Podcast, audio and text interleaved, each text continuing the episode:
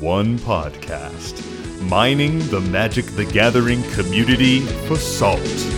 This is the Howling Salt Mine. It's the Howling Salt Mine. The Howling Salt Mine. Well, welcome back, everybody, to another episode of the Howling Salt Mine podcast, the podcast where we delve into those salty, salty minds of the Magic the Gathering community, find the saltiest posts, the salty stories that we love, those salty confessions that we crave, put them in our mind cart, and bring them right back up to you, our dear prospectors at home. As always, I'm your host, Sam, and I'm joined by my two co hosts, Mike and Tony. Say hey, guys. What up, what up, what up? Howdy ho. Guys, I'm still coughing like so much. I thought you were getting that fixed. That's the lesson at home for the kids not to do drugs. That's not why it happened. Fucking got him. oh God.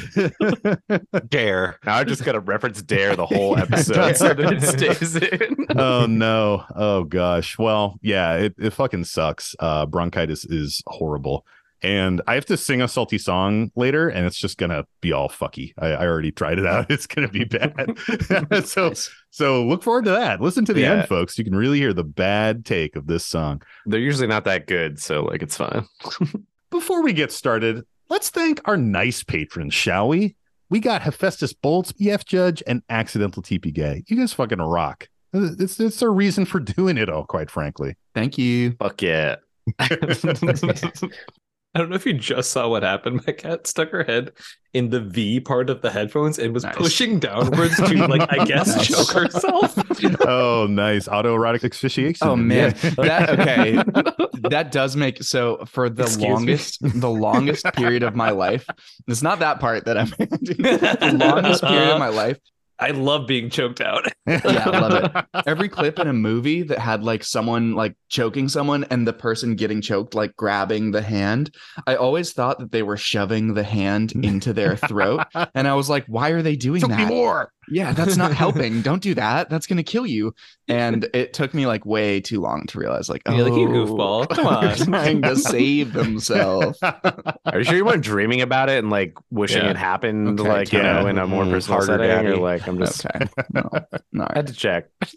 you said your whole life you've been thinking about it. So like, Not my whole life. Only like recently. I mean, Uh, uh, uh, Do you need to take a break, Mike? I gotta go to the bathroom. oh man. Well, if you haven't heard already, mm. because I don't know if that part got left in the episode, this Wait. mine cart, guys, this mine cart is a little bit crowded today. You know, Hey. we're fucking squeezed in. Listen, I know I'm overweight, Sam, but you don't have to go that hard. I already got my doctor on my back. I don't need you. Like, oh gosh. well, you might recognize that voice. And the other voice, again, if we didn't cut it, who knows fucking Yeah. knows? This has been a wild episode already. We're stay, 10 yeah, minutes yeah. in. we should have known. But today we are joined by the Mind Sculptors. That's right. We have Callahan and Ian with us today. What's up, you two? what's up? Hello. We are up. We are ready. We are vivacious. Where Mike is horny. This is we're great. yes. Now it has to stay. Has to stay I've done it. this episode is just going to be an exercise in us making like kind of a weird joke and then referencing it again so it has to stay in the final cut. Nothing is cuttable. yeah. We're here to make your job easier. Those are some of my favorite moments when we're editing because our process is that like I do a rough cut and then we all Yep. listen to it and we give notes. And Mike Mike's notes will often be like, this joke probably needs to be cut. And then like 10 minutes later in his notes, he's like, fuck, we referenced the joke again. and then sometimes we just keep referencing it and he and you can just see his frustration in the notes. It's great. Yep. That is more editing than we do. Oh yeah, we do a Yes. stupid amount of editing, a shameful amount of editing. Actually, it's pretty bad. So I used to be pretty podcast neurotic. I get it. Yeah, for sure. you, you got to get all those mouth sounds out. oh yeah. See, I come from doing live radio, So I'm just over here, and it's like if your first tank ain't good, wasn't good enough to begin with. Yeah, That's true. That's true. Words to live by. yeah, I, I don't know if I can ever live that Yeah. way. no, no, no. I, as Callahan is my active video editor, they will know for sure that I very frequently I go, oh yeah, I fucked that one up pretty bad, huh? All right, I'm gonna do it again. The- the- okay, so the best part though about editing your videos is the parts where you'll fuck up, and then you could be just be like, "Jesus Christ, Cal, I need somebody to give me help." And it's just, Just talk directly to you. For They'll sure. just talk directly to me. it's great. Yeah, I love that. We talked to Sam in the editing room like he is Mhm, a, a different person than I am. Um, You know, all of this is his shit to deal with later. That that fucking sucker. you don't have a different editing, Sam. No, no, it's just me. No, damn. you don't Yeah. have uh AI voice that you paid Oh a my God. subscription for to make jokes on your channel and others. We do, but it's uh, AI Plankton, and he's only singing Creed covers. okay. The what's the song you guys have done like once an episode recently? It's been really it's been a sending me- while. it's been a while. Like yeah. Staind? been a while. So it's like, that's been earworming me so bad. Yeah.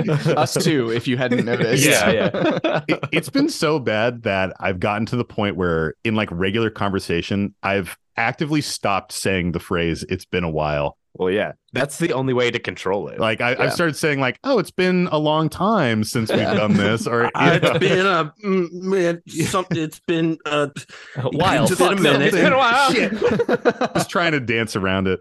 Yeah, yeah. it's like a thing of my family. Like we do that. Like Yeah. Oh, if yeah. something is a song and you say the line, it then gets sung. It's Oh, just yeah, how it yeah. is. And so the only way to stop it for us is to not say the line because I will sing it every single time. Yeah. It's also just Beautiful. deeply ingrained in our friendship, and i- including Nick, uh, our fourth pod member. Like when the four of us hang out, we're just all singing little songs constantly yeah. and making references and kind of driving ourselves crazy. Uh, Yeah. But it's a good time.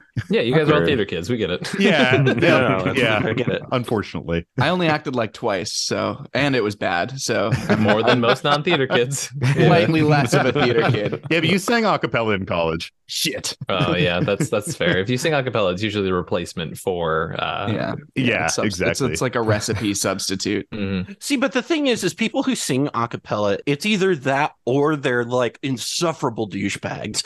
Yeah. and it's just yes. like it's one or the other. So- and we managed to do both. Yeah. yeah.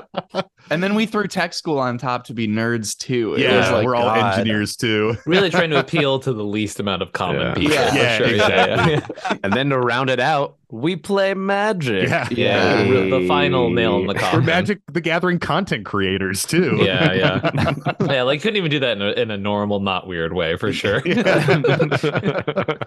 oh man. Well, Ian, it's great to have you back on. You are our second returning guest. yeah, now I'm I'm returning as part of my my secondary function, which is a podcast co-host as as Yeah. uh, the, the Mind Sculptors. You just need to get like a third branded side gig, and then you can show up there. Technically speaking, I am the Scry Baby set director, so like I'm technically a part of three content channels. Yeah. we just have you come back on for Scry Babies in the future.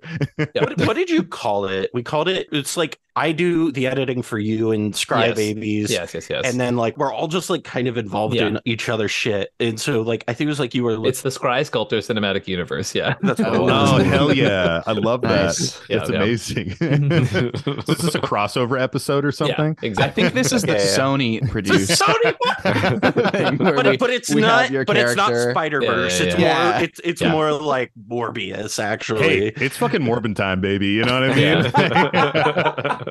the real HSM heads know that's a fucking deep cut from an early episode. it's Morbin time. well, we love to kick off our episodes with a little interview. Mm. Ian, we already know what makes you salty, and we already know all the other questions here. But True. Callahan, you are untested, unproven. Oh uh, no, I I actually did test the other day. Oh, Uh, shit. Really? good. That's good. Yeah. Yeah. Get yourself Yeah. tested, everybody. So Yep, far, but- testing negative Nice. You haven't been choked by Mike enough. or positive. negative. I don't know what the good one is. Whatever. On the wagon, off the wagon. in the black, in the red. My wife is COVID, and I'm currently COVID negative, so I guess I'm Mm. testing as well.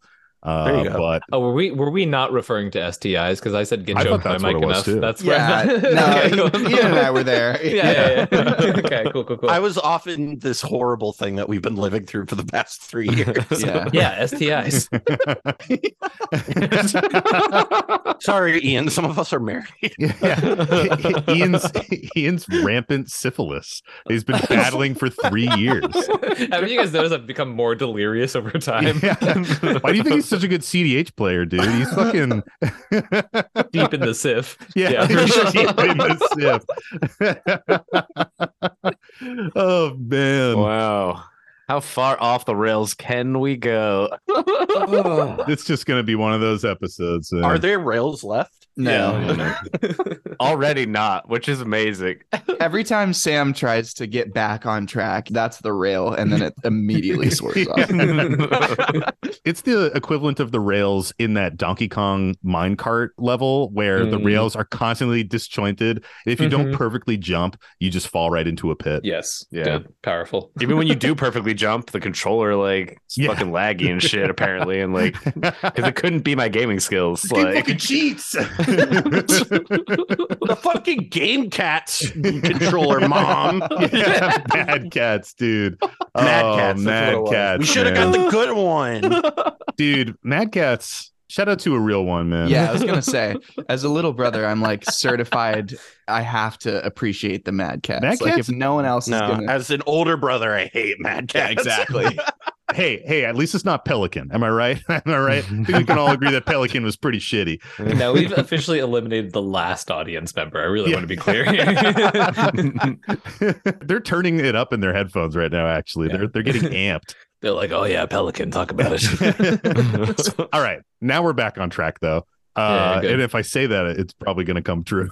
If I say it enough times, it's true. So, Callahan, something that we like to do on this show is interview our guests and ensure that you can become really a certified prospector, Okay. able to mine the salt and be Mhm. in the mines. So it's pretty grueling. Uh, as Ian knows, and Yeah. if you if you mess up, we will cut the audio, and Mhm. uh, you know we'll keep the episode going, but you will be muted, Yeah.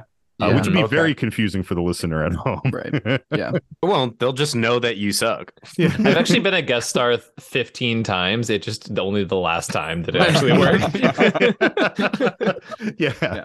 And we do accept bribes. I Yeah, should yeah. I should be out Okay. upfront with that. Okay. Yeah. So uh, I'm just gonna put this right here and uh, make, see if that works. Oh that yeah. a Lord of the Rings branded feed the swarm. That Oh, that's a. Lord of the Rings feed the swarm. Does that That does is Damn. that tickle your fancy? 20 cents. Ooh. All right. So the first question that we like to ask our guests is how did you get into magic? Oh, geez.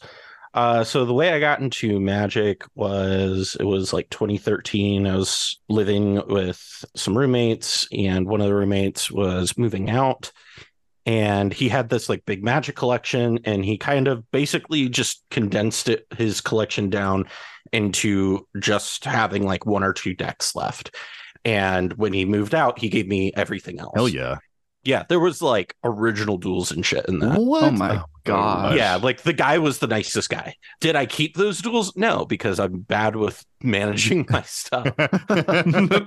so I had that collection, and I'll never forget the first time that I played Magic. It was my other roommate who was into Magic.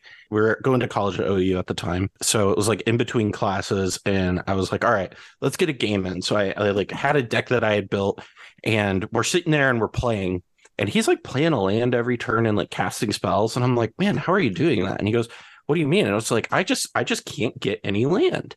And he goes, well, how many did you put in there? And I said, well, you can only have four of each card in here, right? and he goes, yeah, but you can have more than four basics. And I was like, oh, well, I'm going to have to change this because my deck has eight total lands. cool. Just really had that CDH mindset of of mana bases at Yeah. the time, Yeah, like yeah. very Listen, early. I How's that other time? I was doing the Brian Cook stuff way way before. like I'm way ahead of the curve, man. Yeah. You were just trying to make sure your tainted pact would get you there too, right? Yeah, your- your listen, that tainted pact mana base. That explicitly does not work with the described scenario. I would like to point out. but it gets you like one card deeper. yeah. Oh, okay. it's about the grind set, Ian. Come Yeah. on, guys. yeah. but yeah, so I uh, we we played a bunch, and so my best friend in in college was a big Magic player, and my roommate at the time he was, and so the three of us would just play Magic all the fucking time. And uh, we like had a little group of us that would uh, get together basically like every night Hell yeah. our uh, format of choice ended up being commander we originally just did like random ass 60 cards and we would play like modern and stuff like that but then we eventually ended up like one of us was like hey there's this commander format i kind of want to give it a try we should build these decks so we're like, sure whatever and then we just loved it and then we never looked back and so very quickly like started getting into lab maniac stuff hmm if you remember them I do. and then Commander 2016 comes out and it was over, right? Yeah. Uh, our local Walmart, they had misordered their magic product or had been given the wrong magic product for Commander 2016, I think was what it was. They were given Japanese Magic the Gathering Commander decks for 2016.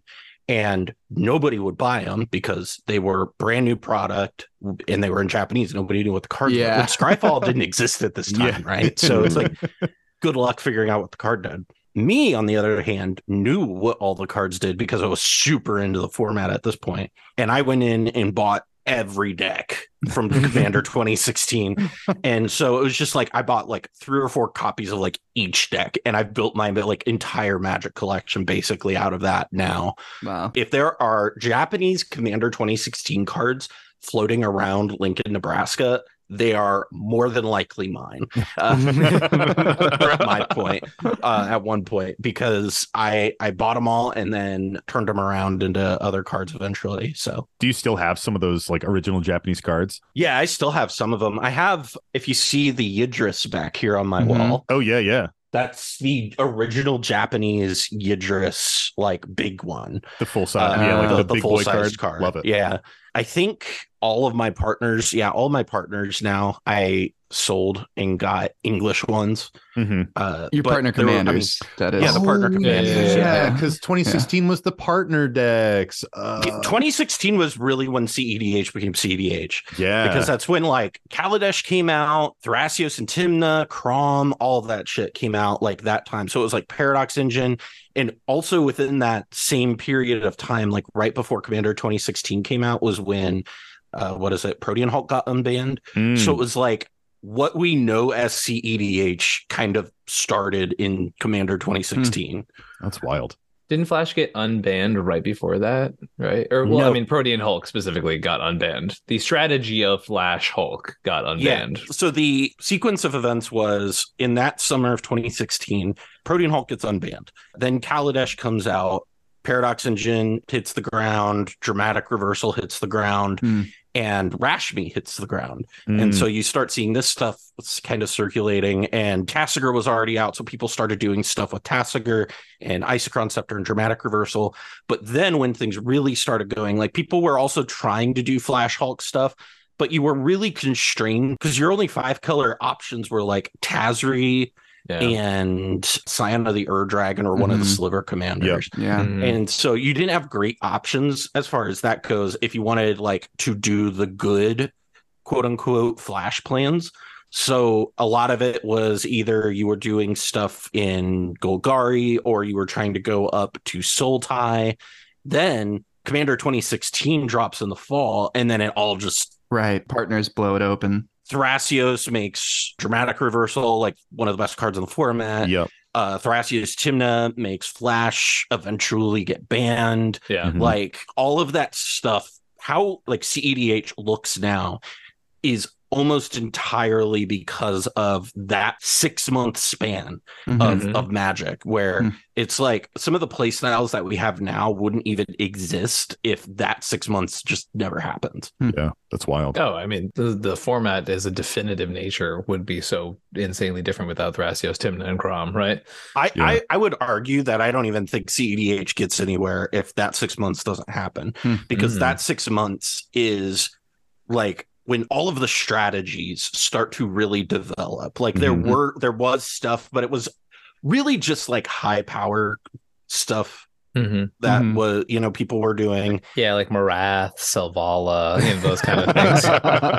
wow, so unbeatable, uh, really. Yeah. That's, that's crazy. Yeah. Sounds like the top tier.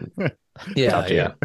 In your professional opinion, how much Uh-huh. did that one Walmart misorder play into uh, that six months? Yeah. Oh my god, huge. because it was just like I was playing Thrasios Vial Smasher. We talked about Thrasios Vial Smasher on our most recent podcast, and it's so funny because like the way we talked about it was us was like we were giving like this like insider information, like this cool new deck that's been around, but it's like one of the oldest decks in the Yeah. fucking format. Yeah. it's like Literally it's like, been eight years, around seven for years, right? forever. yeah, curiosity. It's just like super, super old. No, it's not even the curiosity stuff because it's not even that. It, I'm just talking about like straight up virgin Thras Vial Storm.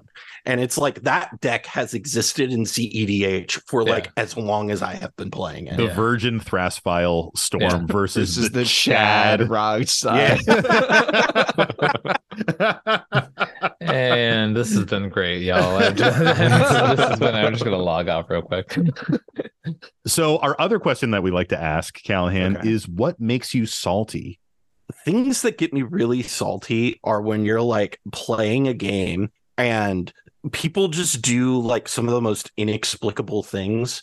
And this is this is a thing that I've talked about on our show a couple of times is it's a very particular situation with a player who is playing Sisay and I we were about to go to turns Ooh, Sisay players. Yeah. Well, we were we were about to go. We were literally like we were in time, right?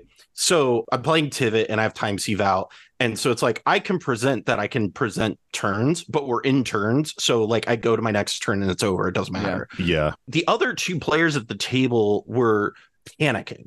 Like I was about to win the game, and I'm like, guys, it like literally like this is a draw yeah, I cannot win right now. they Yeah. ended up deciding that they needed to deal with what I was doing because they were going to lose. And I'm still sitting there, like telling them, I'm like, I'm not bullshitting you. We're going to go to time. Literally, we are at time. I'm going to pass this turn. I know I'm making infinite turns. We're all going to get a draw. It's going to be great. So they end up letting, I, I forget what it was, but they had something where they were able to give a treasure or some mana to the Sisay player. And so the Sisay player is like, oh, cool. Yeah, I'll deal with this, guys. Goes Yeah. and gets Sakashima, makes Yeah. infinite mana with Dockside. Game's over. We all lose. Yeah, Callahan will not win if you give me this treasure. I promise you guys. When I tell you that, like, that was the saltiest I think I've ever been in any Magic game because it was a draw. Like, it was a draw. there was no board. debating it. It was a draw. And then by sheer stupidity, it ended up not being a draw. And I was just like, yeah. literally you didn't have to do you didn't have to take any game actions you could have just let everything be and we would have all came away with one point but instead three of us are coming away with no points And it is Thanks. even even worse because in a lot of ways it should have been a win for you, but Yeah. instead it's like Yeah, even yeah. worse than that. But one of my favorite parts about that entire scenario was Callahan walking up to me afterwards, and they were like, "I'm so upset right now," and I was like, "Why?" And they go. Well, tell me what you would do in this situation. I was like, "Oh no, buckle up!" I love that. As soon as the board state starts getting described, yeah, you're oh, like, yeah. okay. Yeah. when we're at tournaments Mhm. like a lot of the time like if things aren't going well I usually don't let it get to me that much because like I just kind of go into most tournaments being like okay well whatever I'm here for a good time but that one in particular just kind of tilted me off the face of the earth I was just like I I immediately just packed all my stuff up, didn't say anything. I just packed my stuff up, walked away, Yep. and that's why I saw Ian, and I was just like, I gotta remove myself from Yeah. the situation I will because I'm gonna lose my in mind. a, in a tournament and when I have been like actually salty, like one of the best things I've ever done for myself is just like the okay, I know I'm at that point. The game is over. Close the deck box. Go. Good game, Yep. everyone. And then I just sit in my full uh, NACL mode, right? Yep. Uh, and then I'm just like, just put the deck box in the bag, Ian. Zip up the bag. Zip up the bag. I did go what I like to call anybody who's listened to the It's Always Sunny podcast. Oh yeah. uh, Rob Beckelhenny. McElhenney will talk about like Rob Justice will come out sometimes. Mm-hmm. Cal Justice comes out sometimes too. and there's the and that happened to us when we were at Oh, the SCG event. Yeah, Columbus, yeah. where they did the weirdest pairing system and they didn't tell anybody how it was. And so, like, I was at the top of the bracket all day long. Mhm. And so I took a draw.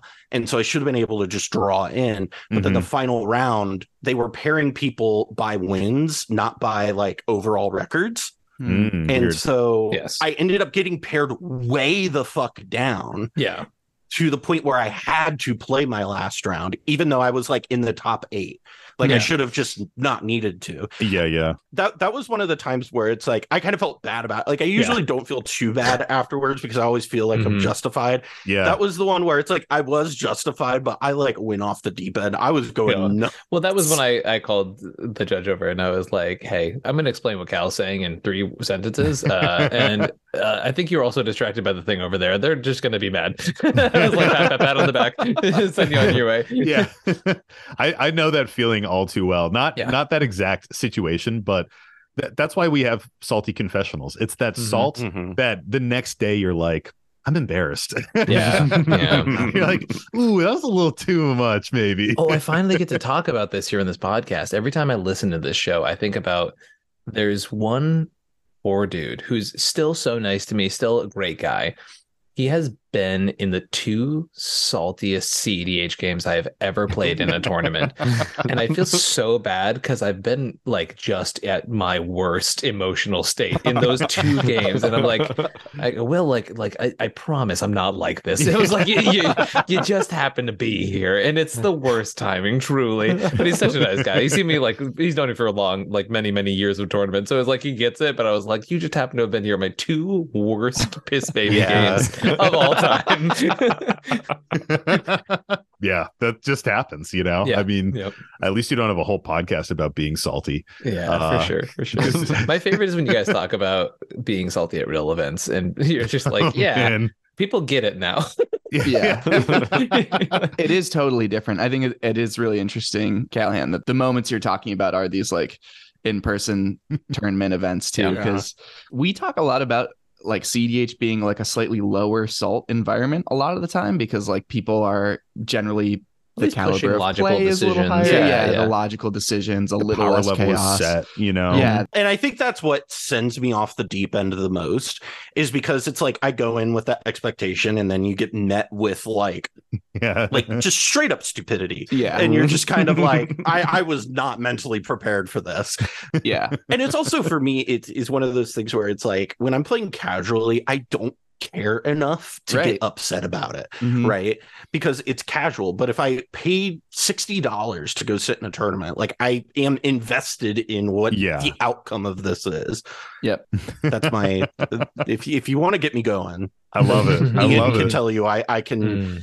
rant and rave for hours I love it. about That's shit like that. well, There is one other question we like when we have paired guests on, which Mm. is how did y'all meet and start playing and making content Oh, together? yes, this is so good. Ian thought I was an asshole at first. I did. so I'd never met Cal, right? And like one of their first videos was like just like the definitive CEDH tier list, right?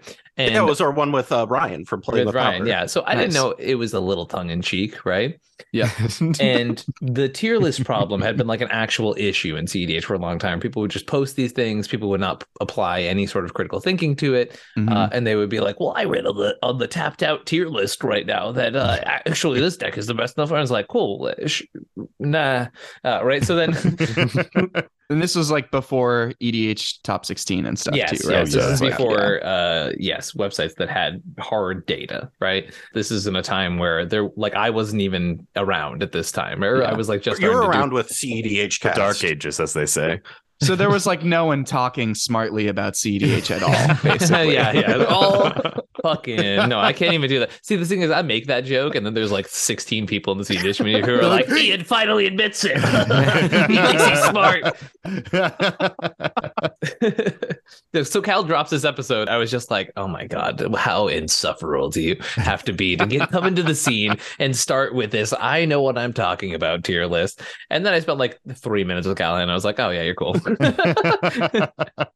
Love it. we we like played some online games and I'll, i will never Yeah. forget because the first time we met irl was at marchesa in seattle a few Yep. years ago and this motherfucker mm. ran up and like jumped to hug me and like wrapped his entire body around me and i was Oh. not prepared for it wow. and Whoa. oh no, we triggered Mike. Were you holding the hand? Or Yeah, were you trying to pull you- the hand away? Yeah, see can't cut it can't cut it gotta keep it Um, it, it, it's funny because we weren't officially doing content together, but we would like do content off and on together yeah. to like a point where people just kind of assumed that we did almost. Mhm. I was a mind sculptor's guest for like a while. Yeah. Right? I was just like doing all the brewer's choice with you guys, and I was like, Am I like a member yet? I Yeah. don't how does this work? Well, that that's kind of the structure of the Mind Sculptors. If people aren't Yeah. familiar, like Yes. the, the Mind Sculptors podcast, it's a YouTube podcast as well, so there's some video elements there. But it's kind of like a cast of Mhm. MTG personalities, CEDH players, and then you know Callahan as like the captain of the ship, and now Mhm. Ian, you've stepped into this this Yes, secondary. co-captain role. Yeah, yeah, you're like swapping the My poop deck first all the mate. time. You know? Yeah. I'm yeah, I'm deep in the poop deck for sure. and that's how you get syphilis. Full circle. All right. No, that has to stay too. God damn it. yes. He got him. Uh, but yeah, so he he ended up just becoming like a member of the Mind Sculptors, and Mhm. so uh, would be kind of on the rotating group of people who would come on. And then earlier this year, I really wanted to have a consistent co-host because Mhm. for me, it's so much easier to produce content and have like I mean, you guys know this, right? Like you guys do a podcast. It's so much easier when you have like people that you're working with every week. Yeah. Yeah, you got to bounce It would maybe off. be better if it was just me, but like, yeah, Yeah, that's I true. it. That's true. Yeah, yeah. Are you cutting me? Oh, you're cutting both of us out. Yeah, I thought yeah, you were yeah, saying just you with Sam. And I was Oh, like, no, no, no, no. It, just me. Yeah. The hashtag Tony show. Yeah, we Yeah. get it. Yeah. I'll still be involved. I'll still edit and do all the That's art. called talk radio, and I have done that, and it's miserable. But yeah, so I I asked Ian in a like Victorian era, like asking for his hand in marriage, basically. Nice. letter. Did you bring a cow or something? You know how like when you scroll through Discord, it's just like a full page thing. Like I think I had Yes. to scroll eight times before I got to the end of the message. It was pretty good. that's great. TLDR. Yeah, Yeah. I'm imagining like a following courtship walk with like both your parents behind Yeah, you good. and like talking powerful. through it. Yeah, Yeah. that's great. uh, it was it was very uh, what's what's that famous author's name who did Pride and Prejudice? Jane Eyre. Yeah, it was very Jane. No, that's Mm. the book. No, Jane Austen. Jane Austen. there you go. Mm. Is it Stone Cold Steve Austin? yeah, that's Yeah. it. Yeah, yeah, yeah. Stone that's Cold. Jane Austen. Jane Austen. I need that as a shirt now. I, that's pretty good. I'm, that's a powerful image, and I'm going to keep that in my head. for Just sure. smashing two beers over her head. Yeah. Wait, there's actually a 2015 film called Stone Cold Jane Austen. Shut the fuck up fuck right yeah, now. it's a it's a comedy musical. Shut- It's got shut your seven and a mouth. half No, stars on. IMDb.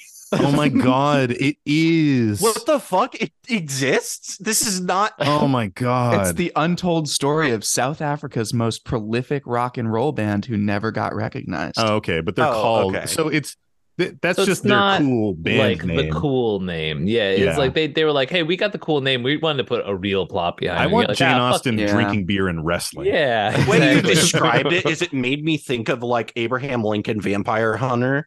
And that's what I Yeah. thought it was Yes. going to be. Yes, Yeah. yes, yes. Yeah. Now I was thinking more like, yeah, a guy named Mr. Darcy walks in the ring with her and she hits him in the head with a chair, right? Like Yeah. that's kind of like True. I was excited about that. Yeah. Oh shit. Well, shall we sally forth into the the mine?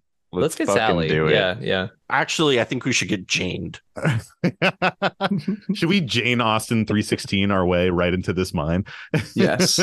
well, I was trying to think of how I could do that, and I couldn't think how. But you No, guys Sam, got it. You Sam got us threaded the needle perfectly. But Sam, what's salt? Continuing the joke from last time. Whoa! Whoa! Oh, shit. Whoa! Settle the fuck Thanks, down. you settle down over there. fucking bullshit. You know what makes me salty? when fucking guests take my shit. Uh, Tony is contractually obligated to ask me Yeah. what salt is. Before that was a bit. Now it actually oh, is Oh, shit. there. So So now the law Legally is bound. involved. Yeah. Yeah, Yeah. it's like it's like item 36 subsection B or something. Yeah, like it it's is. Article A literally of, in our of section our 36. company contract. um, well, thanks, Ian. No, shut the fuck up. All right, hang on. Sam, what's salt, baby? Well, thanks, Tony. I appreciate you asking. Hell yeah. Salt is frustration in the game, as we like to say. It's really an umbrella term. Salt can be anything from somebody getting so pissed off that they want to throw their cards across the room, down to the smaller grains of salt, where maybe somebody's making some whack deals at the table. Maybe somebody is just kind of rude and standoffish, and the vibe's just not right. It's not making you outwardly salty, but you feel kind of weird. So, salt is kind of everything from the little grains all the way to the full shakers and we talk about it on the show so we can learn a little bit, laugh a little bit, love a little bit. okay. That's new. That's a new ad. It's been all hate so far. yeah, you know, hey, we we gotta we gotta throw some love in here, you know. But yeah, that's salt, and we're gonna talk about it today. but why do we talk about it? Because that's the premise of the show, dumbass. Yeah. So that we can be better. But who talks about it? Yeah. I thought you were gonna like say it and then Where do we talk about it? when do we talk All right. about it? Sam, just go in the fucking mind. Just go into mine. Just get in there. Get in the fucking cart, Sam. Let's kick it off with our first story here, shall we? Hmm. Let's. All right. So this one comes to us from our patron, Joe Danson, and it is titled Mom Scoops Up Salty Son. And the story goes Hey guys, love the podcast and energy you guys bring. I've binged all your episodes in a month and finally have a salty story of my own. Fuck yeah, dude. Crushing it. One night I'm playing at the LGS and my friend, we'll call him Guy Fieri, and a random Nice. person, we'll call him Frankie. Nice. Uh, is that a fucking One Piece reference, dude? or is it Frankie Muniz? Or, or Frankie Valli? I like to think that it's Frankie Muniz personally. Yeah, me too. I'm actually I'm, I'm pretty partial to Frankie Valli. Actually, that one's pretty good. I'm not gonna lie. Guy is playing a slightly upgraded Sidar Jabari deck. I'm playing my food and fellowship deck with token upgrades, and Frankie is playing Satoru Umezawa. We have the rule zero conversation, and since Guy and I have been playing for a bit, we know what each other's decks can do. However, when I ask Frankie what the power level of his deck is, he responds, Oh, I guess you'll just have to find out. Fuck you. yeah. yep. You you figured out what's wrong with this story, Kelly. it's I feel like Nostradamus. I could tell you exactly how the story Where plays. this is gonna go? Yeah. Write the rest of the post. this one actually may have a twist ending. Okay. Since I didn't have any info on how spicy that Umezawa deck was, I started targeting him as to not die on turn four to a Blightsteel Colossus. Needless to say, I got the God Hand with turn one Soul Ring, and I snowball in to turn three Chatterfang and a turn four Mondrak. Turns out the Umezawa deck was at the level of a slightly upgraded precon and wasn't able to interact with anything on my board. Two more people show up and ask to jump in the pod, so I close the game out on turn seven so the other two don't have to wait. Big mistake. Guy says that I shouldn't bring a CEDH deck to a casual pod, to which I responded that I only played that deck in fear of Frankie killing us with sneaky ninjas. Frankie then proceeds to pick up his cards and leave the store upset. My friend then packs up his stuff and says, I'll be right back. Not five minutes later, I see his mom driving by the store and he proceeds to get in the car and pull the Irish goodbye. Now, moving forward, we don't play with anyone who plays the guess you'll find out this game. Anyways, have a great day, guys, and keep up the greatness, fellow prospectors. I really like to imagine that person who got in the car with his mom just never came back. Like he just, just full. He's Like, never if you're seen gonna say the Irish goodbye to you, they truly Irish goodbye to you. They were just like, "I'll be right back, guys." I think Irish goodbye at least is like a stealth exit. This had like yes, a lie. This had a full on like, oh, I'll be Oh. right back. Yeah. yeah, The fact that BRB. the fact that he saw them leaving means that it wasn't an Irish goodbye Yeah. because you saw them leaving. They just left. yeah, yeah. yeah, they just lied to you and, and walked out of the store. yeah, they just lied. That's crazy. they crazy. didn't Like disappear. it's like it reminds me of those like very intense dramas when they're like, "Yeah, guys, I'll I'll join you in a second. and then they fucking like die in the next scene. Like that is hundred percent. He's like, "Yeah, man, I'll I'll jump in the next pod. Yeah, for sure." One more game, dude? Yeah. Yeah. One more game. One more game. if you walk into a pod, doesn't matter what pod, doesn't matter what power level, and you have the rule zero conversation, and your answer is, guess you'll have to find out. Uh, guess what? You have now forfeited all rights you have to being upset about how 100%. this game progresses. 100%. You have now said, I don't care. Yeah, Yeah. exactly. And that's the wildest thing because I think after that first paragraph, Callahan, I assume you felt this way. I think we all thought it was going this way that they were going to pub stomp Pub with the stomp them, crazy like Yeah. uh, Umezawa deck, like Mhm. this person was afraid of with a Blightsteel ninjutsuing out and crushing people. And like, turns out if you're coming in with a very casual build, don't fucking downplay it. Don't be like, you'll never know, because people are going to assume you're way too powerful. I think the crime is that they thought they were going to. Yeah. I feel like that's what happened. They're like, I'm gonna fucking pub stomp these noobs. It's also and I true. just got fucking crushed. the thing that confuses me is so Frankie, who is I'll never tell guy, right? Yep. Is the one who just kind of leaves, and Guy Fieri is the one who fades into ethereal existence, right? Yeah. Through his mom's car. the friend. The friend, yeah, the yeah, friend. yeah, that's like I'd be like, "Hey, Cal, I'll be right back," and then just fucking get in my car and leave is crazy to me. Like, it's like, uh, yeah, I get the, the fact that the person who is the shyster is the least impacted by the story. They're just like, "Yeah, I'm out of here," and, and the other friend was like, "Yeah, I'll be right back." I'm out of here too. I, I just picture that person in the bathroom calling their mom, Mom, I need you to come give the we're fighting at the store. he brought his CD. Here's, here's actually the, the the real thing with the story that I want to like focus in on is when you hear the story, what age do you assume Hmm. this person Mm. is? the Mm, one with yeah. the mom, Yeah, the person with the mom, this Guy Fieri individual. at least 38. Yeah.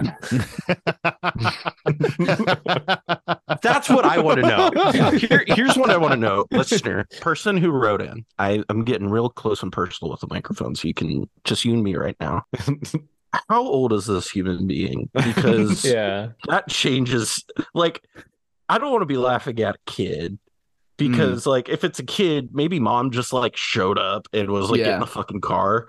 But if this is like an adult, this is fucking hilarious. Yeah, like 38 year old, hypothetically speaking. I also really love the idea that they drove their own car there and then they were so upset that their mom had to pick them up. I cannot even drive home. I'm I'm so mad about this, mom. I need you to pick me up. I think the subtext that we're like we're kind of missing with this is that the food and fellowship pre-con that has been upgraded with token upgrades that Yeah. that our friend here is playing. In my mind, if there is a like accusation of CEDH power level and Chatterfang beatdowns is not what I'm thinking. yeah, and the Yeah. other person is getting frustrated. Yeah. I feel like this is probably like a pretty tuned combo deck. You know, Yeah. not CEDH by any means, but you can make some pretty fucking crazy combo decks with some of the food cards Mhm. and Chatterfang and things like that. And the kind of story within the story why Guy had his mom come pick him up is that our friend here just like brought out their most cracked combo deck Yeah. to prepare for this other thing. And again, like didn't have the rule zero conversation with their friend Guy and tried and attempted to have a rule zero conversation Yeah. with uh, Frankie here Mhm. and just ran the table. And I think the other the other telling part of that is that when two other people showed up and were like, "Hey, can I jump in the game?" He was like, "Yeah, uh, I'll just win right now." Boom, and and, and it was done. Like combo pieces were on Yeah. board and like Mhm. ready to rock. You know. Yeah. So there's Hmm. definitely some like power imbalance here that I think is leaking out, and and it's not really being said in the post, but like Mhm. implied. Can we also talk about that food precon? Because I think of all the precons, that one It's is like, like, maybe one of the best Fucking from good, like maybe the best Lord of the Rings one. Yeah, It it's quite is. quite good, and and some of the combos with uh like Yeah. Pippin or Merry or something like the, the like ma- yes, the cat very cauldron combos Yeah, yeah. and you know if you've got chatterfang in there and a mondrak which doubles your token output Mhm. i'm pretty sure Yeah, like that's that's just gonna go crazy you know what i mean I will say when it was first read, it said that it was the food precon with tokens upgraded. So I thought it was just like blinged out food tokens Yeah. that like, Yeah. you know, metal etched Do you like my shiny hamburger? lemon bread. Yeah. Guys, I went over to the SCG store. I had a bunch of credit and I got a bunch of like Sam Black tokens. yeah. Uh, I don't know if you realize I have my uh, blinged out tokens. Is I've got real hot dogs here, Yeah, and I put them all over the table and get mustard everywhere. Can you imagine? that would be amazing Here's amazing my food token, pulls out a cooler, slaps down a fucking hot dog, with, like, pulls out a packet of mustard and just like, I didn't spill mustard on your cards. It was Frodo. yeah. well the, the mustard are the plus one plus one counters on the token Yeah, that's so so for true. every That's dot incredible. of mustard and then if you take them Yeah. off you just lick them off the hot dog yeah. uh, it's actually a pretty good system you really just need one hot dog If someone else puts a minus counter, they actually have to lick the mustard off your hot dog for you to cancel out the plus one. So and that's how you get syphilis. That's also how you keep Yawgmoth in check, right? Like, yeah do you really want to put a minus one, minus one counter on my creature? You have to lick it. Yeah. Rule zero conversation. I, I'm running a mid power deck, but I do insist that we all use this hot dog system that I've developed for our tokens that are plus one plus one counters. surprisingly, still a better rule zero than this game had. Yeah. Right? my deck's double sleeved, guys. It's fine. it's in two buns. Oh my it's double sleeve. I gotta get us back with that. What do we think? What do you think the salt rating here is on, on this Mm. one? Mm. Um, I'm happy to go first. I think this is a deceptive salt uh, for for a number of reasons. I think that our friend here, Joe Danson, was ready to have a very salty game. Was ready to see Mm, that turn for Tetsuo Umezawa, Blightsteel, you know, coming out, hitting face, Mhm. and kind of like overly prepared for that. And then Right. that salt Yeah. kind of kind of hit everybody. And right. Yeah. the, the true saltiest person in the story is not Frankie, it's the friend. It's the friend that It's was Guy like, yeah. I'm ready for a fun, casual game with my friend. And they're like, you know, I am actually going to accidentally pub stomp this table right now Yeah. to hopefully avoid getting pub stomped by someone else. Sometimes you must pub stomp yourself. So Yeah. Okay, pitching a proposal for the title of this episode called "Diners, Drive-ins, and Mom, Can You Pick Me Up?" Oh. oh. You had just said it so many times. I thought you knew the thing. Like if something's said enough in an episode, it usually finds its way in the title. So That's fair.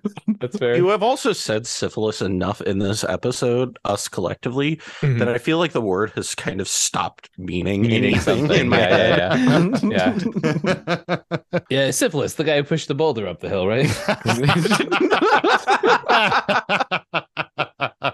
oh Uh, gosh. it's a nice deep cut for all your Greek lore fans out yeah, there. that, that's quality, dude. Oh, you Greekies. Love that. That's what we call ourselves in the forums. the Greekies. Which forums? you know the ones. the Academy forums, obviously. obviously. Uh, yes. Yeah. the halls that Socrates walked. Yes. Socrates. Beautiful. Yeah. So Yeah, so great. great. So great. So, So great. great. He's so great. He's so So great. Well, any other salt ratings? We want to move on to the next one? Yeah, like one one very salty hot dog for sure. Yeah. Yeah. Yeah. I was going to say that uh, this is preemptive salt. Mm, Yeah. Preemptive Mm. salt. I Yeah. agree. So Yeah. Preparing for salt that never came. Yeah, it, it's like when you're cooking pasta and you just go ahead and you salt the water Yeah. right? You know what I mean? Yeah. it- this is what that was. It was getting getting the pasta ready to be salty by salt in the water. This is this is actually one of the best salt analogies we've had in the last like Mm. 30 episodes because we've completely fallen off doing nice analogies and thank you for, for bringing You're welcome for bringing it back to the title. Mike, you're humble. You've had some bangers. Don't don't sell yourself short, dude. Don't hide your light under a bushel basket. what Jesus wouldn't want that. Mike's bushel has gotten us in enough trouble this episode. If we can move I think that is your bushel. I would like to go on record and say that I don't want to talk about anybody's bushel. oh gosh. Well, let's uh let's let's shave ourselves from that conversation and move on to something else. Hey. How dare you? How about another one? All right. This next one comes to us from our buddy Digiman's One. Digi, our patron. Love Digi. Thank you, Digi. This post is titled You Always Salt the Ones You Love. And it goes, Okay, okay. It's time for one of my salty stories that I'm still not very proud of. I was in one of my normal spell table pods with my good friend, Uncle Stern. Uncle Stern, we've had some stories on from him. Good dude. Such a good friend, and he was my best man at my wedding. I don't remember too much about the incident. I just know how poorly I acted, and I've been on a journey ever since then. Hmm. I've also buried this deep, deep into the salt mine because of how ashamed I am. I was playing my brand new Slivers deck. Haha, yeah, that's right. I played Slivers. It was Nice. commanded by the first sliver. It was not going well, and I had one little 1 1 sliver with Toxic out and a couple of mana on turn five. So clearly, I was in the worst position board state wise. And Uncle Stern played a creature, I believe, that allowed him to ping something for one damage. All I remember is that he pinged my sliver and killed it. And I lost it. I absolutely lost it. I let out a roar, you fucking schmuck, and a couple more expletives that you probably don't want to say on your podcast. I followed up with, why would you ping my fucking creature? I'm clearly not a threat. I lost my top and my cool. Sideboard, not that this justifies what I did, but I hadn't eaten or had coffee, and it was early and I was hangry. Honestly, that kind of can justify it, but we'll continue. I'm already willing to forgive you. So my best friend, who I just threw a bag of salt directly at his crotch, reacted with such grace and gently explained his play, which in all fairness was a great play. I also came back and won that game, so yeah, I'm a dickhead. Anyways, we didn't make it past the next person's turn before I realized I was playing with two people that I've never met in my real life outside of Spell Table and social media. I calmly apologized, to which I got a calm and chuckled response of, nah, it's cool. We get the whole friendship stuff between you two. They've played with us long enough to know we salt each other constantly, and our banter, although mostly playful, would make some people second guess our friendship. Nice. this is super relatable. I gotta say, like Oh, this is a yeah, very relatable absolutely. story. This is me Absolutely. on most game nights. I, I think like maybe Spleen Face is the only person I've ever like actively gotten this salty to. maybe Phoenix. Yeah, I was gonna say there's that recording. I think also with Spleen Face in which he was fucking. I think he traded like a mana dork for one of my dwarves in Magda, and it I burst a blood vessel in my brain. like I, I was like, oh yeah, I, I love this because we, we talk about this all the time because sometimes we get these stories where people will be at an LGS and these like two friends will be at an LGS and they will like gang up on the odd man out. Like someone will sit Mhm, down and be like, mhm. these people clearly know each other. Yeah. And it seems like the friends gang up on this new person. Mhm. And that's like such a foreign experience from us because I will always Yes. always try to fuck over my friends and make them salty Yeah. before I do that to a stranger. There's such joy in making your friends tilted and salty. Uh, I mean, it's like one of the reasons why we started the fucking podcast. Yeah. because because Yeah. it's so ingrained in how we play. You know. You know, it, it's funny because I'm also on the Team Turn 3 stream on Sunday nights.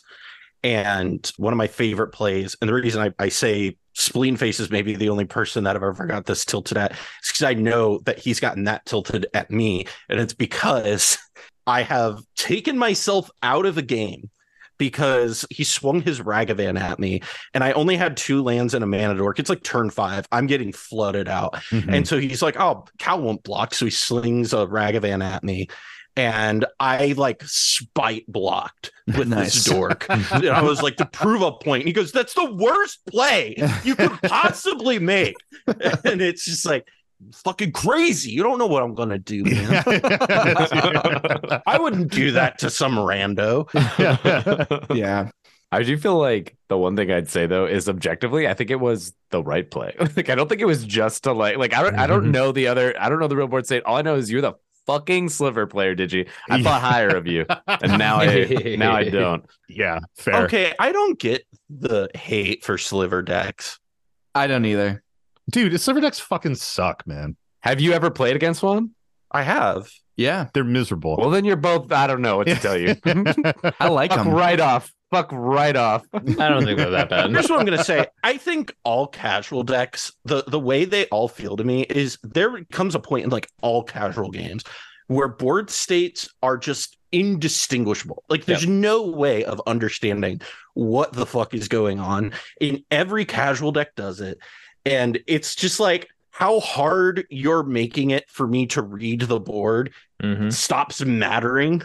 It's just the fact that you have a jillion things going on. And so it's Mhm. like, okay, all your stuff is a sliver and gets like a billion different things. Cool. And this person has 94 fucking like Lutri tokens somehow. I don't know. That's illegal. That's illegal, yeah. And it's just like, or or they have like that one commander that lets you make a black lotus, but they figured out how to make like a billion of them. So they have all Yeah, these well, black lotus. that- it's just like every happen. casual game I've ever seen has just always been like the board state is either nothing is going on and one person is just running away with it, or everybody has like four thousand things on board and there's no way of tracking what's happening Right. and it's like the one complaint about slivers is that it like feeds into that but i'm like if i make that levy that complaint against like slivers then i'd levy that complaint against every casual deck I kind of agree.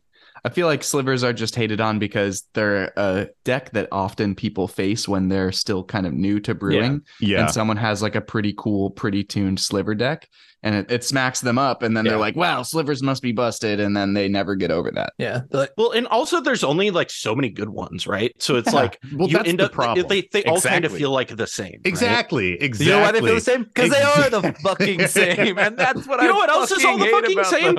every zombie deck is the exact same all of them Yeah. all of them are Yeah, but they're not tutoring every single zombie out every single time. Generally speaking, it's like So that's exactly why I don't like slivers because I feel like every sliver deck, it's a deck that builds itself. It's like, all right, I give the Yeah. one that they all have afflict, they all have flying, they all have first strike, and it just snowballs and it's like an inevitable mm-hmm, snowball of value. I also don't like it because it's the kind of deck where you need to pressure the sliver player from turn one. Because if you give them like an inch, they just will take a mile, and that deck either needs to be board wiped often, or you need to be like gunning for them hard. And and I think the decks are just kind of boring because it, it's so many of the same card, you know. Yeah. Like when we got that new sliver precon, I was like, why did we why why do we need this? they're like, yeah, I'll, I'll add one of those. yeah, Yeah. exactly. it's very weird because the type of decks that I build are like just like for casual are just like synergy piles. So it's just like there there comes a point where I'm just like, especially whenever I'm playing casually, I don't really care who wins. So I'm just kind of like whatever. Oh, it's the best part of playing casual. Yeah, like the like if I ever play a casual game, whoever wins wins. I don't really Mhm. care. My main goal of playing the casual game is it's like, can I assemble the Rube Goldberg machine? Mhm. And so it's like, all right, if you have a billion things going on, that's cool. Did I get to build my weird elaborate combo that doesn't do Yeah. anything? I sure did. Cool. That was good game. yeah, I feel that. Yeah, I had the Yenna deck from uh, Wilds of Eldraine, and the other day I was playing at PAX, and I made, um, I believe, five hundred thousand copies because of doubling token doublers. So I made five hundred thousand copies of an enchantment, and I was like, "I've done it. I've won the game. Doesn't matter if I actually lose. Doesn't matter if I actually win this or not. I'm unkillable at this point. I've already won." I uh I used to have a uh I kind of want to put this deck back together because it was really fun, but it was a uh Urza commander deck. It used the blue white Urza, and the entire shtick of it was to get every copy of Urza out and also get every single Urza land out Nice. in a blue white deck. And Mhm. it's like it doesn't matter if you win or lose in the game. The the actual winning was did I assemble actual Urzatron? Like yeah. yeah, I get that. I mean, I I I feel like every deck should have a thing that you do that's sort of like if you do this, you feel the accomplishment of playing your deck. But also, I play to win no matter what format I'm playing, and I hope my opponents do the same too. Because if I'm playing with someone and they're like, "I don't care if I win," I'm like, well, "All right, go play somewhere else." Like, play casual with me then. like I hope we're all trying to to win the game and yeah, at some point. go to the end of the game and, and have a victory to some extent. You know what I mean? And like play a little optimally and stuff like that. So Mhm. I I mean I feel what you're saying, but like at the same time, you know, you gotta you gotta try to win a little bit. Oh, see, I'm the person who like turns the end date off on like Civ and uh, Crusader Kings, and I'm like, let's see how long we can make it go. oh no. Oh no, Callie. I'm the worst to play casual with simply because of the fact that like I don't care. So it's just like One of my favorite casual archetypes is also uh, draw so many cards that I kill myself. Uh, Yeah. That's really good because Yeah. I don't I affect the game a little bit. Yes. no. but often I could win or I could die by my own hands by drawing my entire deck, which is cool. if I re- might refine Sam's statement of wanting to play with people in casual that are going towards winning, yeah, yeah. really, I just want everyone that's playing in my casual game to be aiming towards an end yeah. for the That's game. exactly. And if it, that yes. end happens to be you decking yourself and you're trying to do that every I'm, time, I'm helping your plan too, baby. I'll, Let's I'll go. deal. I'll deal yeah, or just like just like trying, you know, like people who are Yeah, just yeah. like, eh, whatever, I'll just fucking blow up that thing because like who gives a shit? Oh It's like yeah, that annoys me. you, you gotta like play the game. you Well, that's like Yeah. anarchistic in the worst way. You know yeah, what I mean? That's exactly. like, Right. there is no God. I'll blow up your And they're like, enchantment. I'll Who throw some grip, uh, whatever. Who gives a shit? yeah, yeah. I, I guess I'll clarify that when I say that I don't care, it's I don't really care about the end state yeah. that the game ends in. Yeah. It's more or less that I don't care about the victory part. I care Mhm. about the can I do my weird thing part. Right. Because Yeah. it's like I play CEDH where it's like I care so much about like winning constantly in that Mhm. where it's like I need some outlet where I can just goof off and like assemble something really stupid. Yeah, for sure. I definitely Definitely. get that with the clarification 100%. Yeah. I don't know. I think it's too late. I think the prospectors already hate you. So That's fine. Oh no. They should. what do we think about the salt rating on this one? Delicious, dude. Yeah, I think this is a secret little sugar break here. I think this is two friends giving each other Yeah. a hard time Yeah. for an audience, which is Yeah. great too, honestly. I think this is a rightful player crushing a sliver player. and then losing to the sliver player. And then losing. fucking losing because they're a fucking sliver player. the the best part is is like it was morning i hadn't had my coffee yet and i hadn't Yeah. eaten He's like the most actual like excuse i can't imagine ian has seen me in the morning before i eat and get caffeine Mhm. i'm not a good person yeah. Tony is like non-functional in the morning. I, I'm like nonverbal. he like wakes up and barely opens his eyes. yeah.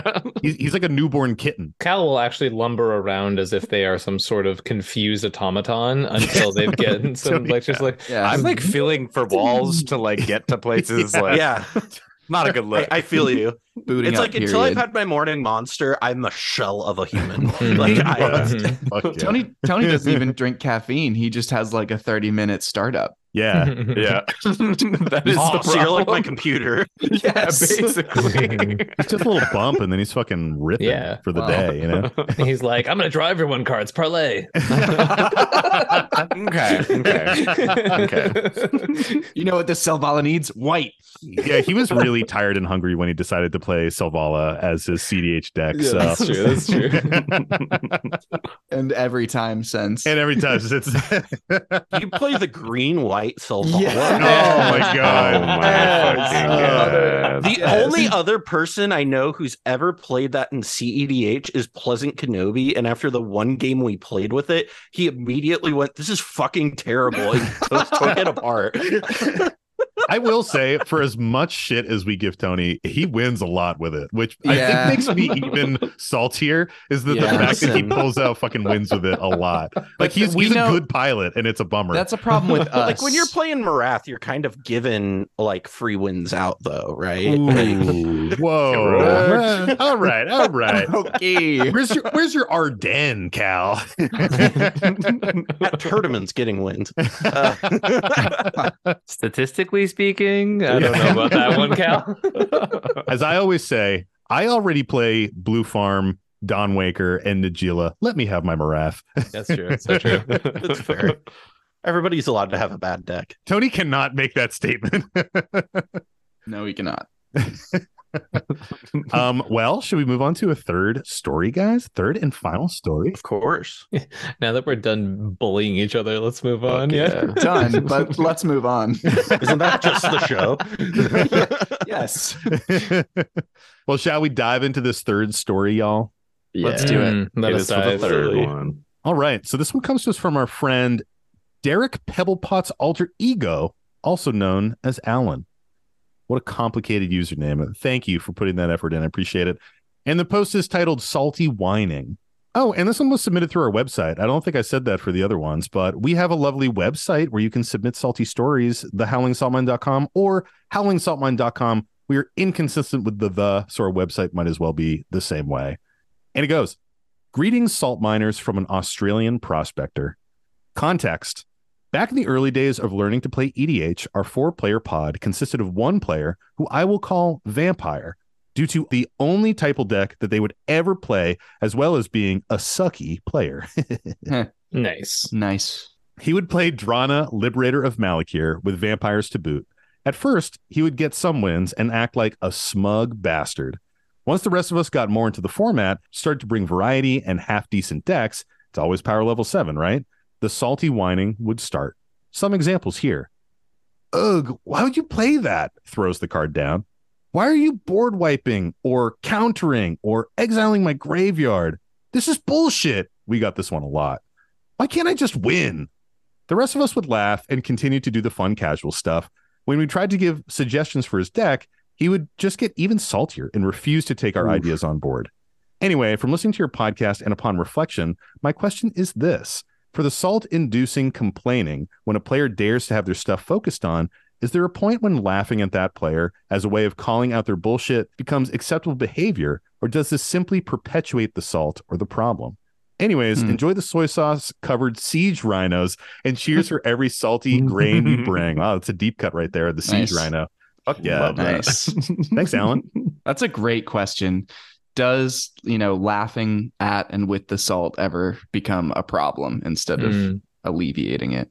I'd say it definitely Depends does. on the the POV of the salt, Yeah. I suppose. Yeah. But because when the three of you fucks are like laughing at me while I'm losing my shit, I'm not like right. it doesn't That's make it better that for is me. the hundred percent the question, right? Like if if I'm like, oh fuck you, Cal, and then that's like a way different than like all of you guys being like, Ian's so mad right now. Look at that fucking idiot.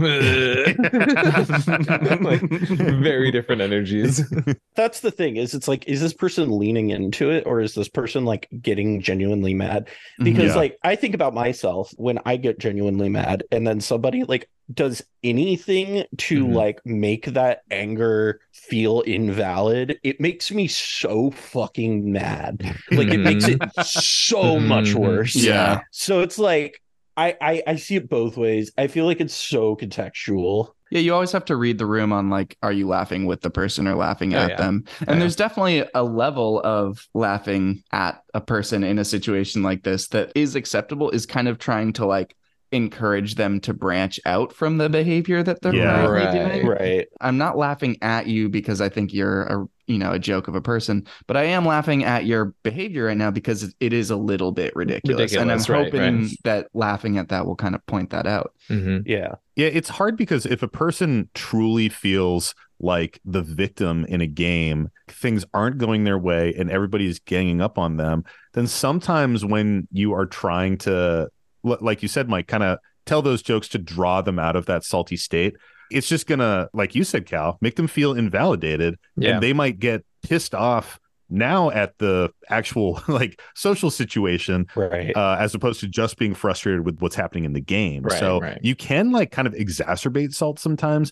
Mm-hmm. It's really challenging. I mean, we do this a lot in our group. Obviously, we talk about this all the time. We try to joke around about salt, laugh at it.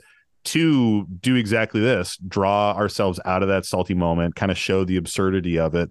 But there's sometimes, even in our group, and we're like salty bastards in our pod, even in our group where it's like Sam is really mad and we should probably just like let him chill and not Yeah. get up on him right now. You Yeah. know? That's like full on upsetness. It's Yeah. not just like a little crusty salting. It's like, okay, this is a- an actual emotional Yeah, yeah. like situation. But sometimes it gets there when you don't realize and it, it is too late. And Yeah. like, Yeah. Mm. once you realize you're like, oh, okay. And then it's just awkward. And then we're all just kind of real quiet through those people's turns. It's it's like when you're at a friend's house and their parents like yell at them. Yeah. It's, And you're just literally kind of that like, same how- feeling. It's that feeling. Yeah. Mhm. You're just like, oh, like, do I just leave? Should I call my mom and leave? Am I also getting yelled at, or am I just Yeah, yeah, like yeah. here watching this? Like, Yeah. No, you're when you're at your friend's house and you're they're gonna yell at you. You're a piece of shit by proxy, and you know it. Yeah. Bonus points for when they're getting yelled at for bringing a friend over without telling them. Oh It's my like- that's God. a good one. Yeah, yeah. Yeah. Or or something that you suggested that they do. Yeah. Yeah. oh no, if it's something you suggested they do, then it's funny. yeah. I do think there are like two other parts of the post that are kind of interesting, which is Yeah. like one, this sort of power creep that they've discussed, a very mm-hmm. kind of natural flow, and two, the corresponding like resistance to following that creep necessarily, Yeah. or resistance to listening to people's suggestions, and and those do a little bit hint at kind of a different dynamic that's going on rather than just like maybe laughing along with the person of of like this person who had you know, really liked what was going on, maybe was getting the win here and there, Yeah. and has felt kind of like left behind. There's something funny to me a little bit about being like, no, my deck is gonna suck. They're like, wait, wait, Yeah. come on, But it man. a vampire deck. Yeah, hey. Uh, um, Hey. Cha-cha-cha. It's like that boomer attitude almost of just like I can't adapt and change. For sure. If that makes sense. Yeah. Mhm. Where it like that's the vibe I get from it. Where and you see it on Twitter too, with like there are certain like magic personalities sometimes who will be like, Man, Commander's just so much different than it was six years ago. And it's like, yeah, that's how change works. That's that is how and time works. like, yeah. yeah. that is that is how the progression Yeah. of the world works. You know. Mm-hmm. My hair is so much longer than it was three months ago. Fuck. Yeah. god damn it. this damn hair meta keeps changing. Dude, mullets are really good in the hair meta right now. well, Yeah. I'm having Yeah. the issue where my hair used to be growing and it's starting to not. And I'm not a Uh. fan of that part of life. Yeah. Mm. Tell me about it. Tony's hair meta does not change. Wait, let's explain to the listeners at home. Tony is bald. Yeah. Tony Tony shaved all his hair. Don't worry, I I grow enough hair for all of us on the show right That is now. quite true, I'm fucking the hairiest dude in town.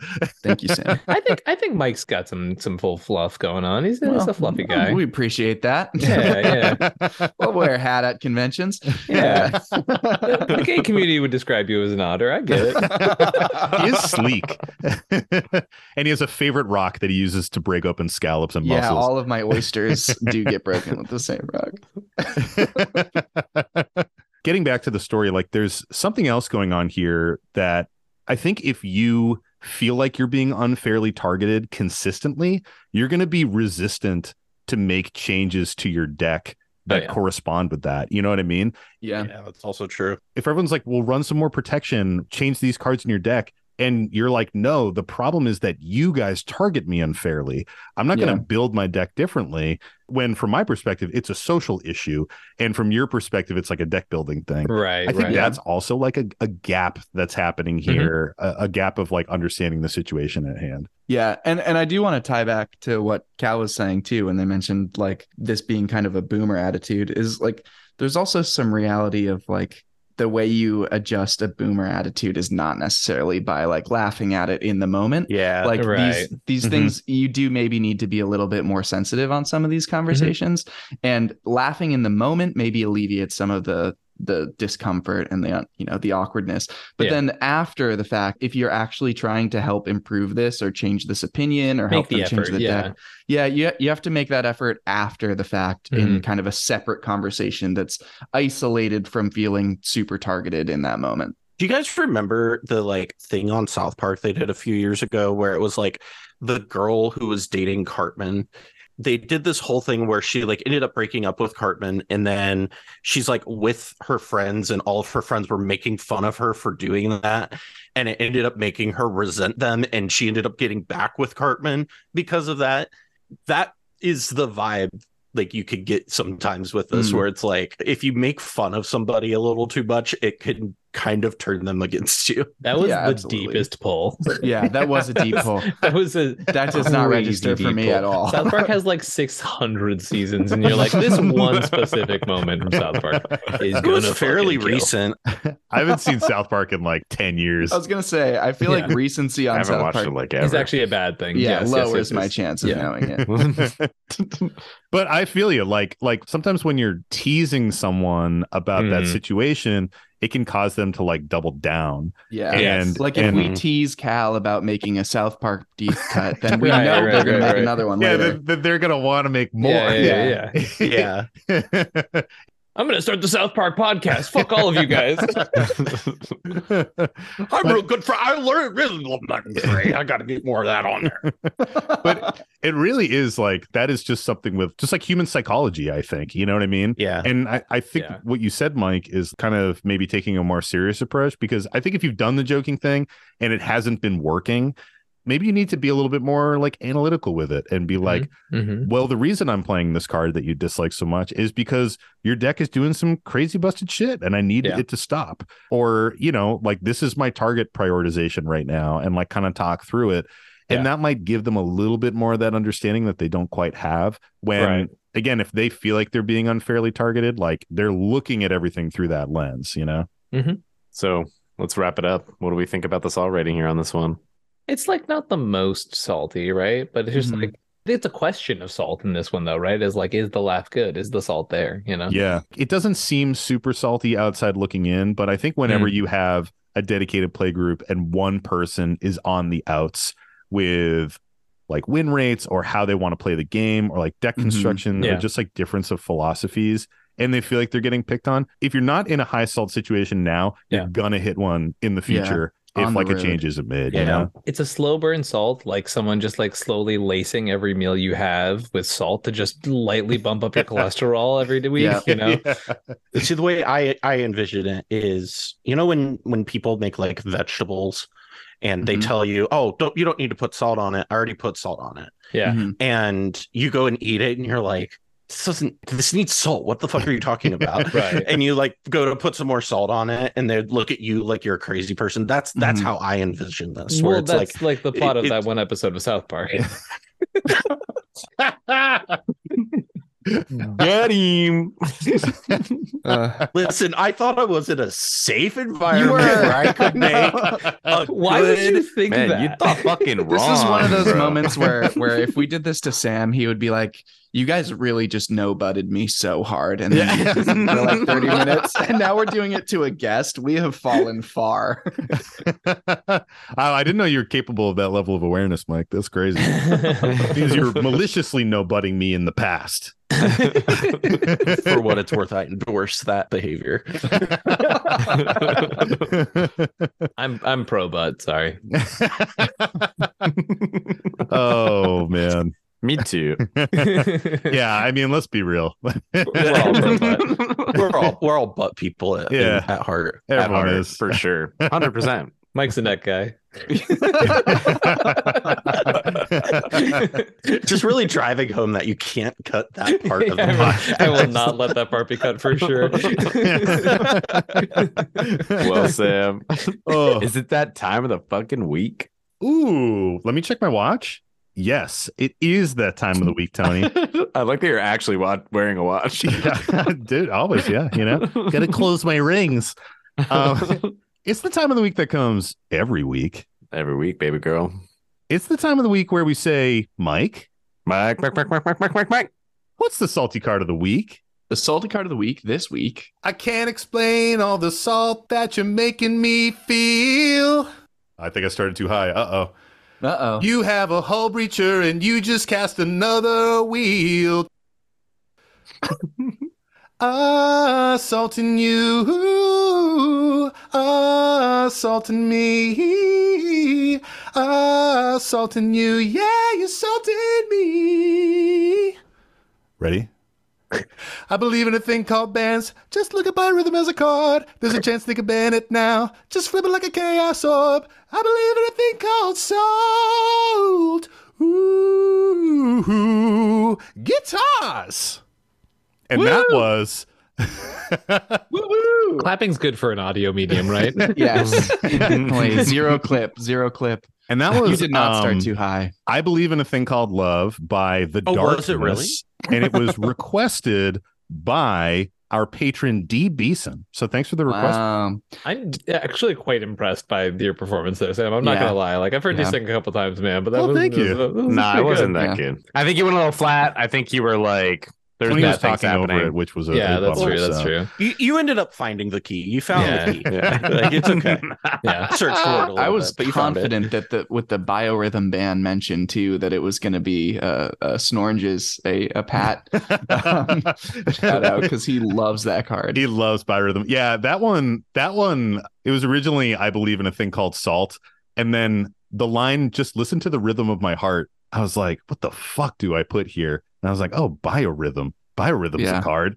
And then it just be became there. about bands. Yeah, yeah. Nice. Built it from, you know, from from just one single piece. Powerful. Uh, but anyways, Mike, hit us with that salty card. Yeah, well, thank you for the salty song of the week there, Sam. The You're welcome. salty card of the week this week is Narset Parter of Vales. Hmm, Have we not done this one? Right? I feel like we have, but it's not in our list. So The Planeswalker. yeah, the Planeswalker. We've done other Narsets, but we have not Really? done Parter I of think it Vales. is very funny that you can see Ian and I, who are like hardcore CEDH players, are like visibly like that's a salty card. like hmm. Yeah, Yeah. like that. That one actually really took me back. I was like, that's like one of the most fair cards in the fucking world. Stop being a draw terrorist. Let I'm gonna like I'm gonna look at four cards and I might get one more whippy doo. All right, so Narset Parter of Vales is one and two blue for a legendary planeswalker, Narset. Each opponent can't draw more than one card each turn. That's the static ability on it.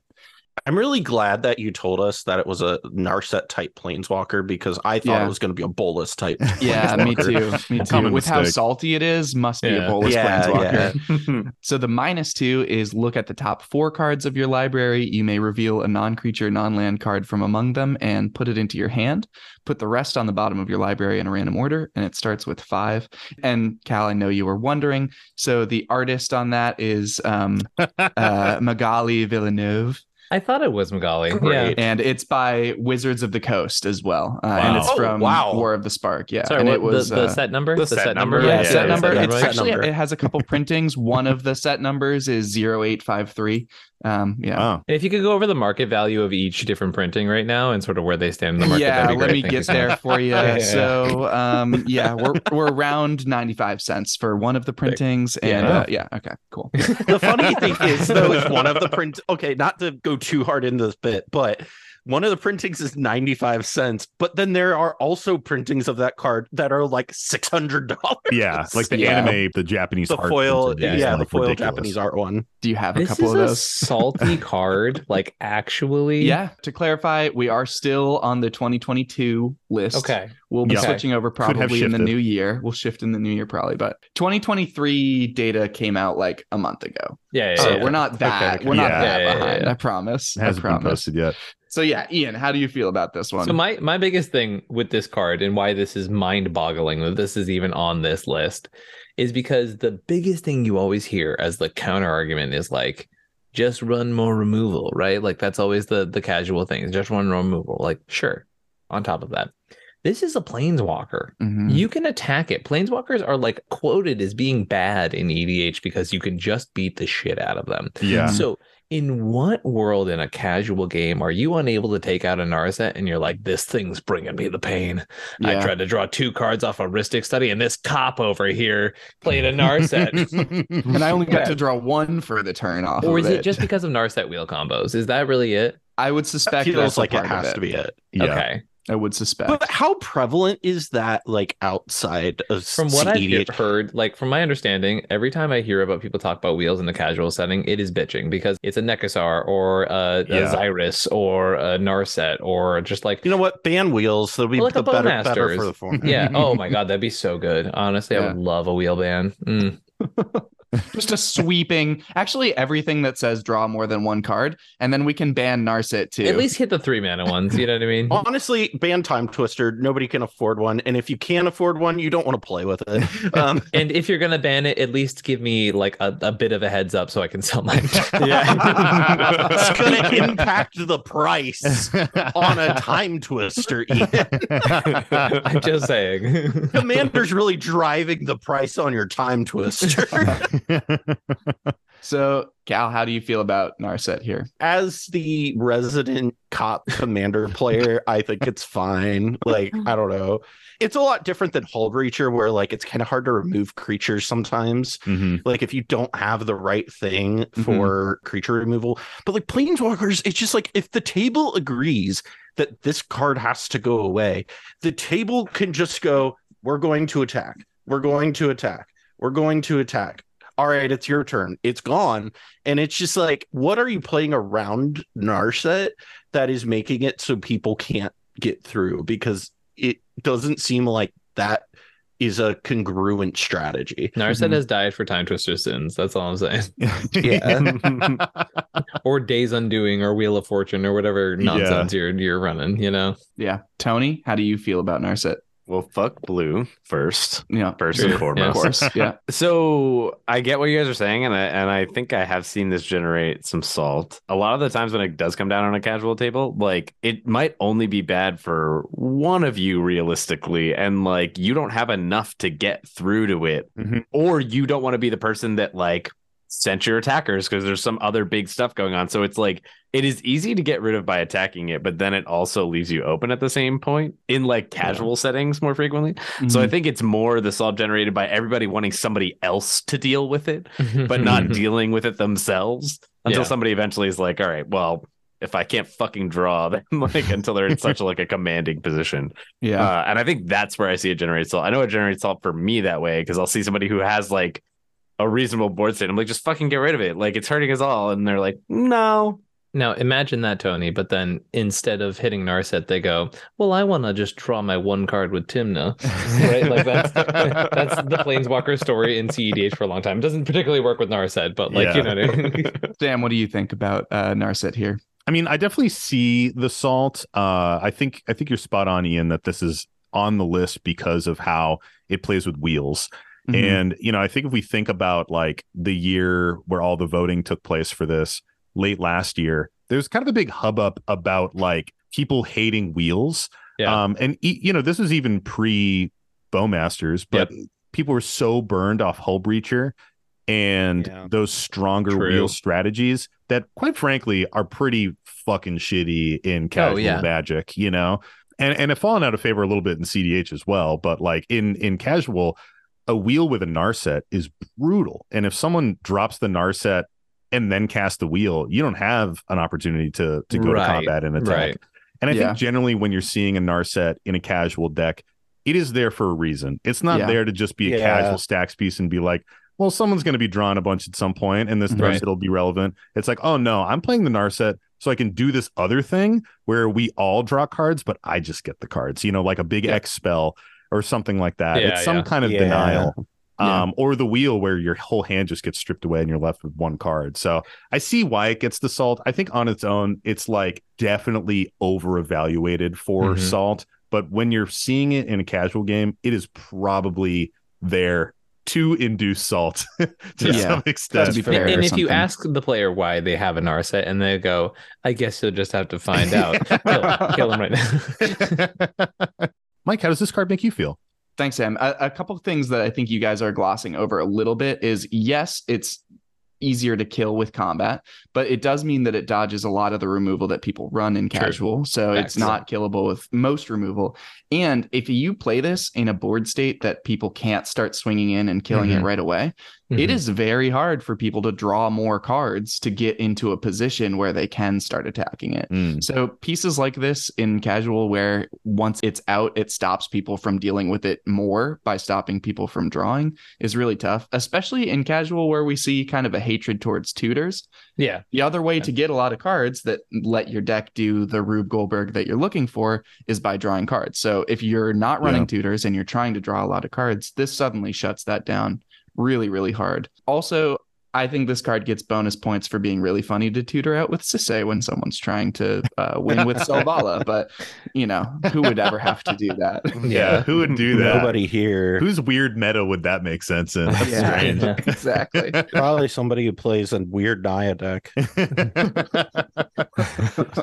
Having a cool moment with my sister brother, and then he brings up Selvala, and I'm like, oh, I'm out again. Yeah, no, that part's not relatable, but the first part. Yeah. So, next part, where do you guys think this lands on the salty card list? Okay, full send, 84, final answer. 28. 28. 28. These are casual players, guys. Back to basics exists, you psycho. I'm going to say 63. Okay. Okay. So we have 28, 63, 84. I, I think I'm going to go with, you know, I'm just going to split the difference. We're just going to give you a solid 50. Mm. Solid Mm. 50. Tony takes it. Actually, What? It is- fucking bricked. it is 35. What? Y'all need my help. God, dude. That's wild. And I will give Ian one bonus point because he said back to basics exists. Yeah.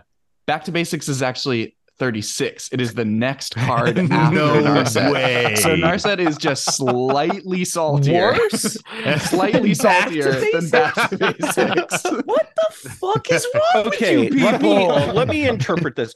Isn't one of the like hated decks like a slivers deck? Isn't the other hated deck like the planeswalker deck, like the Yes. super friends deck?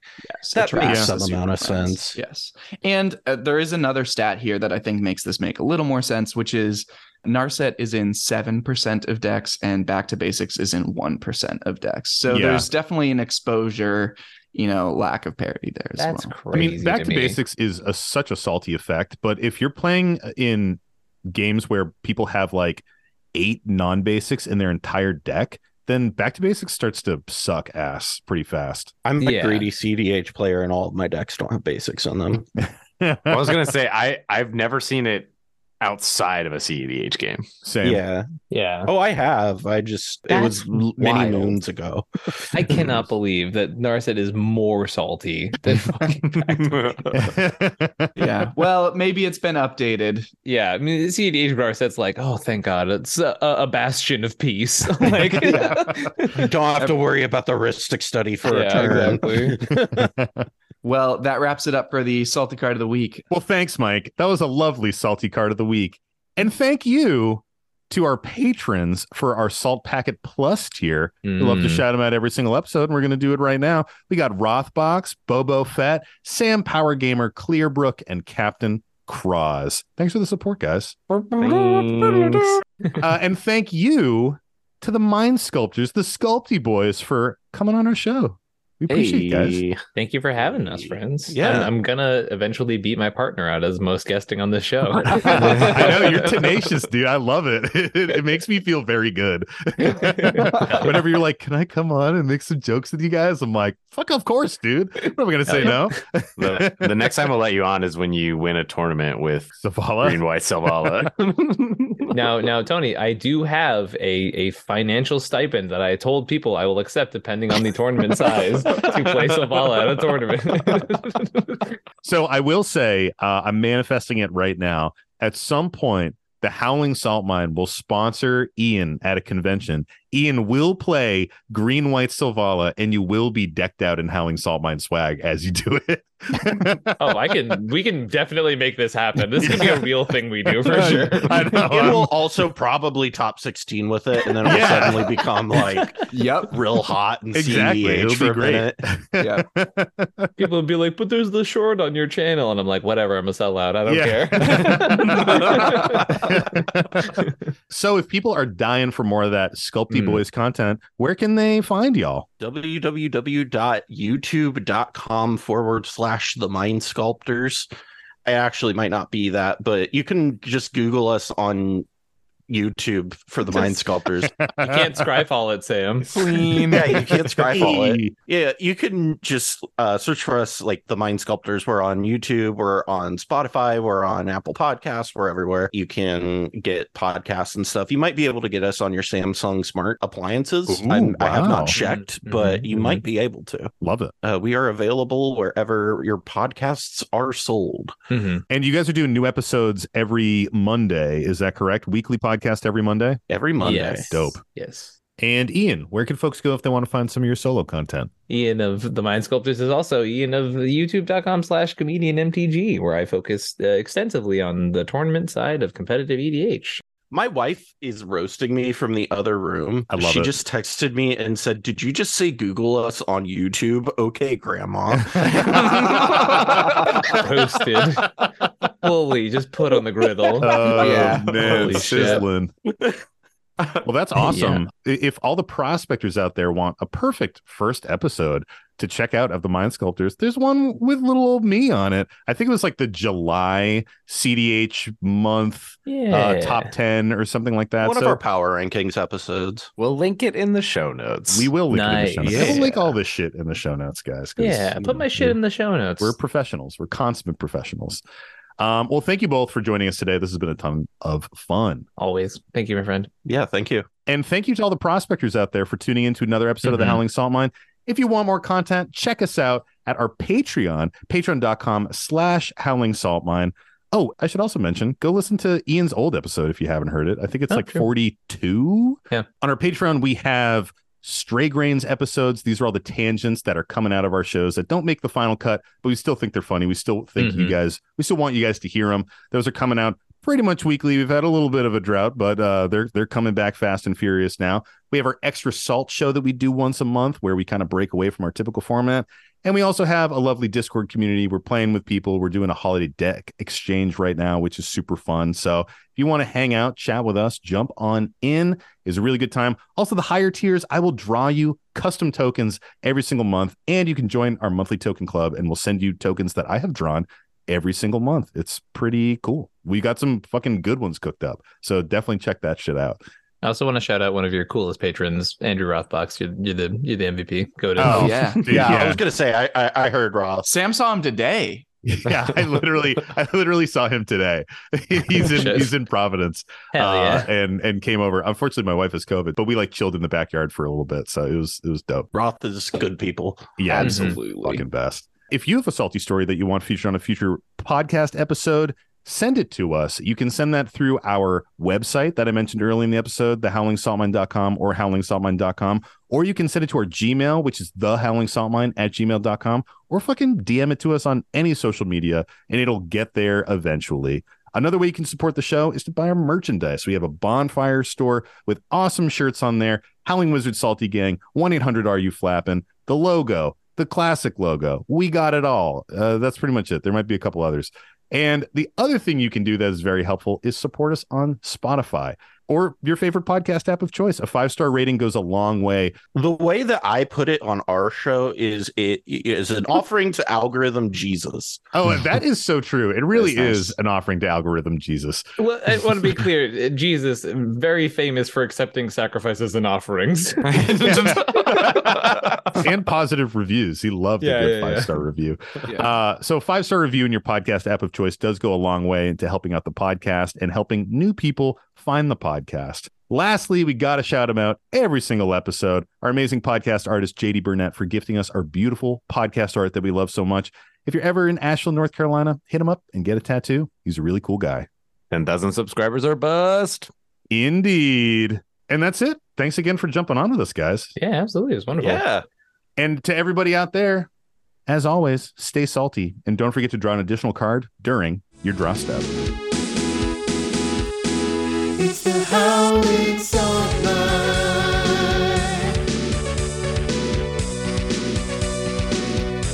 The.